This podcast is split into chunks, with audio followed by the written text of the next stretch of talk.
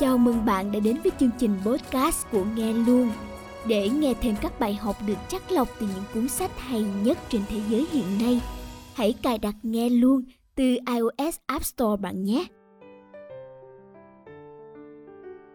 Dạo gần đây mình thấy có rất là nhiều bạn quan tâm về quản lý tài chính. Không biết có phải là do tình hình dịch bệnh corona vẫn diễn biến căng thẳng nên ảnh hưởng rất nhiều đến nguồn thu nhập của chúng ta hay không? Hoặc là do các nhà môi giới chứng khoán liên tục gọi điện mời bạn tham gia vào các khóa học đầu tư chứng khoán, giống như mình đã trải nghiệm. Cứ cách 2-3 ngày, mình lại nhận được một cuộc gọi điện thoại mời tham gia vào lớp học, forum hoặc nhận tài liệu về đầu tư chứng khoán. Cho dù lý do là gì, thì mình chắc chắn một điều rằng quản lý tài chính sẽ luôn luôn là một chủ đề mà bất kỳ ai, bất kỳ thời điểm nào đều phải quan tâm. Trong phạm vi hiểu biết và kinh nghiệm của mình, hôm nay mình xin chia sẻ về một số tiếp quản lý tài chính dành cho phụ nữ độc thân mà mình đang áp dụng. Phụ nữ lập gia đình rồi thì chắc sẽ cần những cái tip hơi khác đi một chút, mà mình thì chưa dám nói vì mình chưa trải nghiệm. Khi nào mình lập gia đình rồi thì mình sẽ chia sẻ thêm nha. Còn bây giờ các quý cô độc thân đâu rồi? Hãy cùng theo dõi nhé tiếp thứ nhất, đó là thành lập quỹ khẩn cấp. Đây là điều mà mình đặc biệt ưu tiên nhất. Nó đến từ nhu cầu rất cơ bản của mình, đó là nhu cầu cần sống và tồn tại. Mình không sống cùng bố mẹ đẻ, kinh tế gia đình cũng thuộc dạng bình thường như bao gia đình ở tỉnh lẻ khác. Năm thứ nhất đại học, mình đã đi làm để tự kiếm tiền lo cho chi tiêu cá nhân nhưng mình vẫn có lý do để dựa vào bố mẹ một phần nào đó, vì lúc đó mình vẫn còn đi học. Nhưng bây giờ thì không thể như vậy nữa, nên mình luôn phải chắc chắn một điều rằng, nếu mình thất nghiệp, mình cũng không về nhà để ăn bám bố mẹ. Hoặc nếu mình bị bệnh thì trong một giới hạn nào đó, mình vẫn tự chi trả được viện phí cho mình. Bạn nào sống xa nhà thì cũng biết rồi đấy. Có một sự độc lập thoải mái vì sẽ không bị bố mẹ rầy la, quản lý, thúc ép. Nhưng sẽ có nhiều khoản chi phí mà bạn không thể nào tránh được. Đó là những khoản chi tiêu thiết yếu như tiền thuê nhà, tiền điện nước, internet, tiền ăn, tiền đi lại, tiền cước điện thoại, tiền mua một số đồ cá nhân thiết yếu. Có vô số khoản chi tiêu mà khi bạn kiếm được tiền thì bạn có thể thấy chúng không đáng gì còn khi bạn không kiếm được tiền thì bạn sẽ không biết lấy gì để trả. Thế nên mình ưu tiên để riêng ra một khoản dự phòng. Khoản dự phòng này bao nhiêu là hợp lý? Mình thấy rằng con số hợp lý sẽ phải là tối thiểu gấp 6 lần các khoản chi tiêu thiết yếu của một tháng. Có nghĩa là nếu bạn có khoản chi tiêu tối thiểu cho một tháng là 5 triệu chẳng hạn, không buffet nướng lẩu, không cà phê sang chảnh, không đi chơi xa, không quần áo mới, thì bạn lấy 6 nhân cho 5 triệu. Vậy nên quỹ dự phòng của bạn cần có tối thiểu là 30 triệu đồng. Đối với phần lớn các bạn, mình nghiệm ra từ chính những bạn bè và đồng nghiệp xung quanh mình thì mình thấy rằng đúng là cũng không dễ dàng gì để tích góp một khoản này. Khi mới đi làm, thấy nhận được lương nhiều hơn số tiền mà bố mẹ chu cấp hàng tháng trước đây – thế nào chúng ta cũng vội vã chi tiêu thoáng hơn trước. Phụ nữ thì sẽ mua nhiều mỹ phẩm đắt tiền hơn nè. Ừ thì đúng rồi, đi làm rồi thì cũng phải thỉnh thoảng make up này nọ. Rồi đi làm rồi thì cũng không thể để mặt lúc nào cũng mụn nổi tùm lum. Rồi mua nhiều váy áo thời trang hơn, thì lý do cũng hợp lý thôi. Đi làm rồi thì cũng phải ăn mặc chỉnh chu hơn chút nhưng không thể cứ ra chợ sinh viên mua đồ rẻ mãi được. Và các khoản chi cho xây dựng và duy trì mối quan hệ. Bạn bè rủ đi ăn, đi cà phê, chả nhẽ chúng ta lại từ chối. Mà nó mời mình hôm trước, thì hôm sau mình cũng phải mời nó chứ. Tất cả những lý lẽ vừa rồi là hoàn toàn hợp lý. Nhưng sẽ bất hợp lý nếu bạn dùng toàn bộ số tiền mình kiếm được để chi tiêu vào những thứ không thiết yếu không có giới hạn về sự không thiết yếu Nếu giá cho một suất cơm bình dân là 20.000 đồng được gọi là thiết yếu, thì giá cho một bữa ăn sang chảnh sẽ không có giới hạn. Nó có thể là mấy trăm nghìn, nhưng cũng có thể là mấy triệu, thậm chí là cả trăm triệu đồng. Đó là lý do mà mình thấy rất nhiều bạn tiêu nhiều hơn là kiếm được, nên liên tục phải vay tiền người khác, cho dù lương tháng cũng thuộc dạng khá mình đặt ra số tiền chi tiêu không thiết yếu của mình trong một tháng vào khoảng 10% thu nhập của mình. Nếu bạn làm theo công thức của mình thì tính đơn giản như thế này thôi. Giả sử thu nhập của bạn là 10 triệu đồng, số tiền sinh hoạt tối thiểu của bạn là 5 triệu.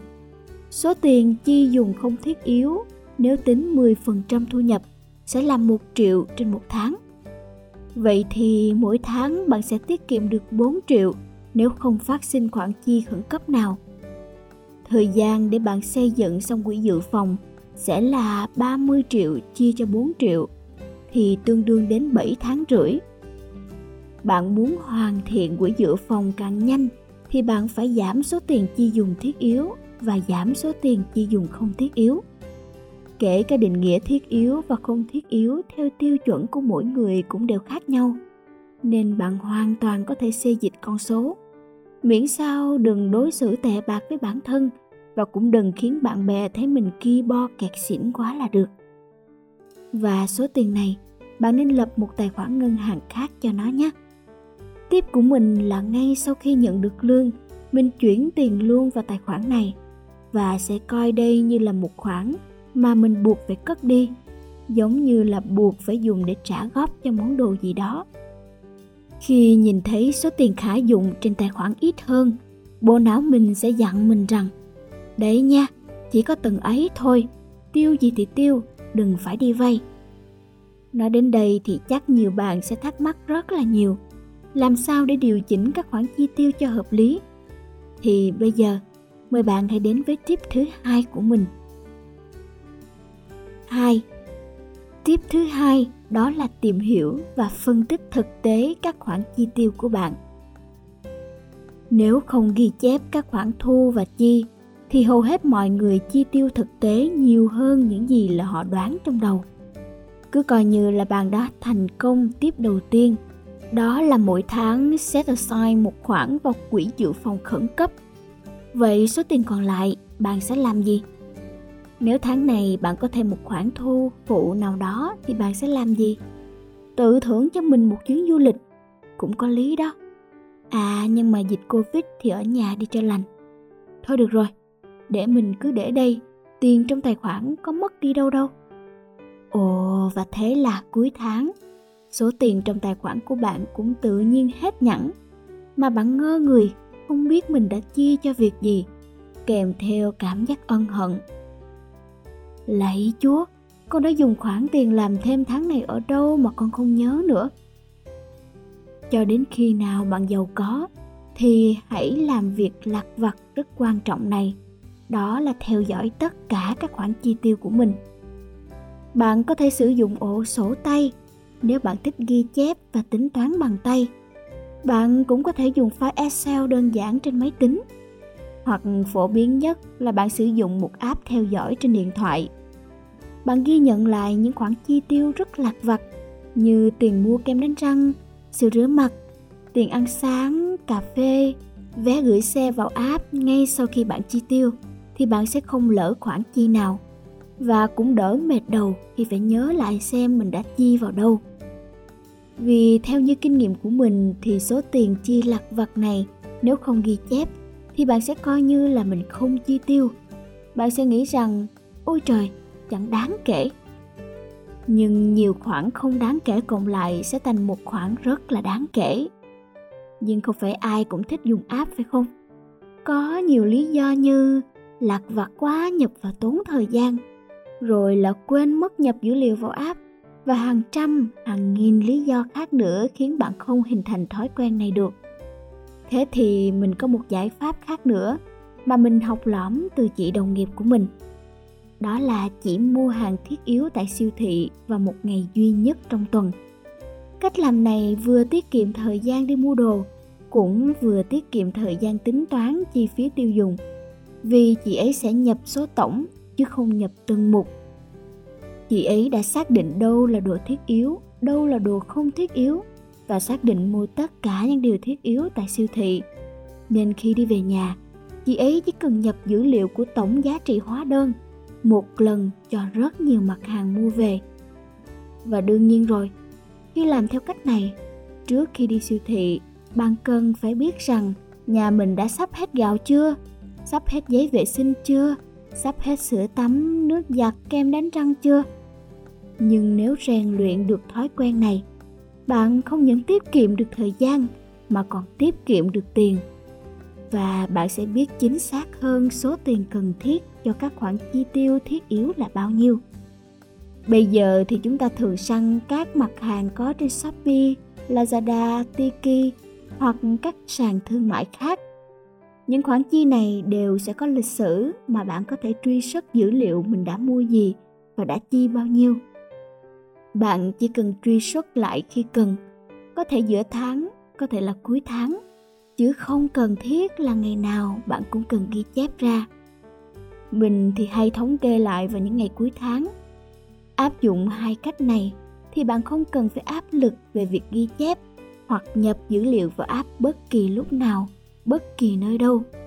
Chỉ những khoản chi mà bạn không thể truy xuất ra được thì bạn mới phải nhập vào app ngay lập tức còn những khoản khác thì bạn có thể thống kê vào một ngày cuối tháng. Cho dù làm theo cách nào thì mục đích cuối cùng mà chúng ta vẫn phải đạt được đó là tìm ra xem bạn đã chi nhiều tiền nhất vào đâu và có khoản nào bạn có thể cắt giảm để cho vào quỹ tiết kiệm của mình hay không. Vì dù thế nào, bạn cũng không thể sống mãi với chỉ một nguồn thu nhập. Ngoài những khoản dự phòng bạn cần tiết kiệm một khoản nữa để đầu tư và đó là tiếp thứ ba mà mình muốn nói tới. 3. Tiếp thứ ba, hãy bắt đầu đầu tư để có nguồn thu nhập khác. Mình vừa đọc một cuốn sách rất là nổi tiếng có tên là Em độc thân, em quyến rũ.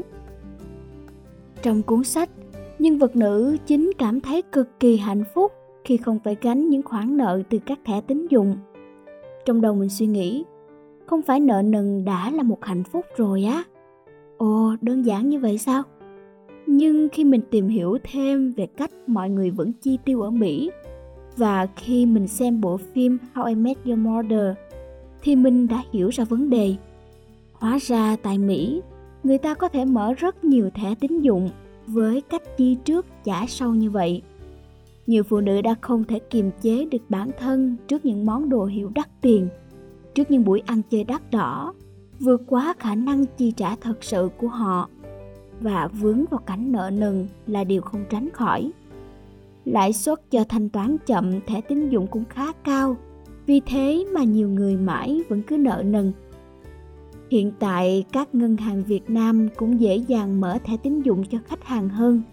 Nhưng theo mình, thì bạn chỉ nên mở một thẻ tín dụng để quản lý chi tiêu tốt hơn, tránh việc làm chi. Nhưng mục đích của chúng ta không nên chỉ dừng lại ở việc không nợ nần và không được chỉ dừng lại ở việc chỉ có quỹ dự phòng khẩn cấp mà bạn cần phải có những khoản dư để đầu tư. Đầu tư như thế nào? Thật sự rất là khó nói vì mình cũng như bạn, còn trẻ và chưa có nhiều kinh nghiệm. Nhưng mình đã áp dụng những cách này Thứ nhất, mình dành khoảng 500.000 đồng mỗi tháng để mua một khóa học online. Mình coi đây cũng là một khoản đầu tư, đó là cách đầu tư vào bản thân và giá trị mình thu lại. Chắc chắn lời hơn rất là nhiều so với 500.000 đồng mà mình đã bỏ ra.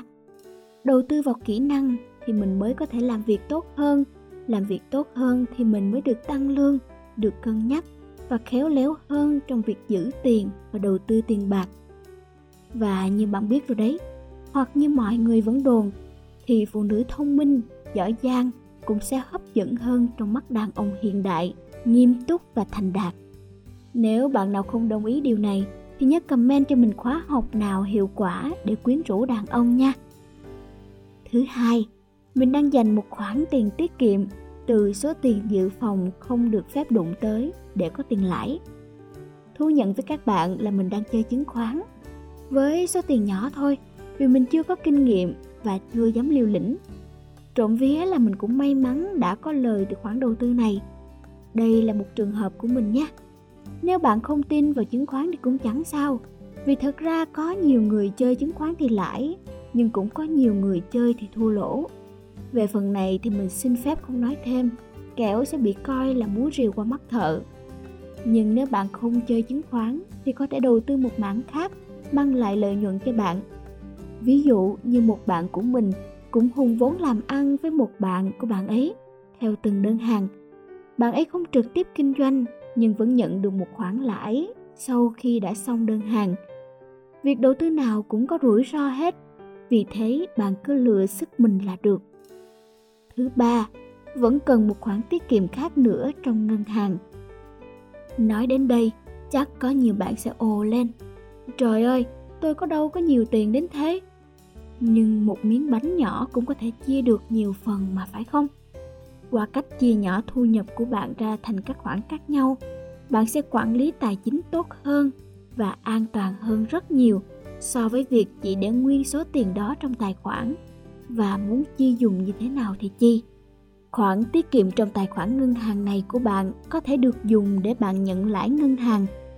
Mặc dù lãi ngân hàng không được bao nhiêu, nhưng khi bạn nuôi con heo này lớn lên, bạn mới có thể dùng để đầu tư những cái to tác hơn như mua đất hoặc tự mở một business cho ra tiền. Hoặc đơn giản là nếu bạn sắp lập gia đình, có trong mình một khoản tiền tiết kiệm cũng sẽ khiến bạn tự tin hơn rất nhiều. Thật sự thì mình có nhiều hơn 3 tips để chia sẻ cho các bạn. Nhưng mình nghĩ là mình không nên chia sẻ thêm nữa. Khi dừng lại tại 3 điều, bạn sẽ nhớ đến được hai điều. Nhưng nếu có đến 5 6 điều thì có khi bạn cũng chỉ nhớ được hai điều mà thôi.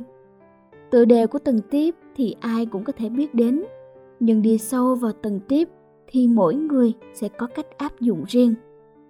Và vừa rồi đó là cách áp dụng của mình mình đang thấy rất là hiệu quả mình đang sống khá là thoải mái và không cảm thấy áp lực quá nhiều về tài chính. Hy vọng các bạn sẽ tìm được những điểm mà bạn có thể áp dụng được. Các bạn quan tâm hơn đến cách đầu tư và quản lý tài chính. Bạn có thể nghe những sách có trong doanh mục đầu tư và quản lý tài chính trên app nghe luôn nha. Đừng quên nhấn like và subscribe kênh youtube để lắng nghe những tập podcast mới nhất. Cảm ơn và chúc các bạn một ngày tốt lành.